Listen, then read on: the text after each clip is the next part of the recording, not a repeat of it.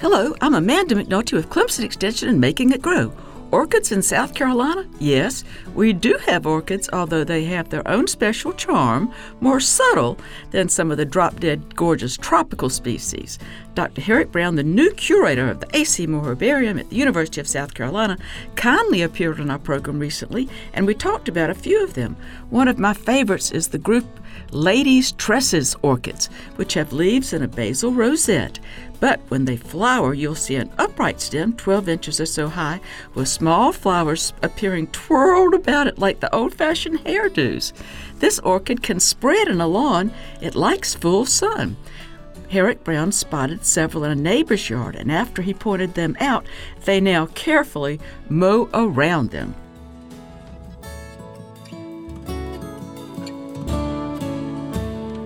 Funded by South Carolina Farm Bureau and Farm Bureau Insurance.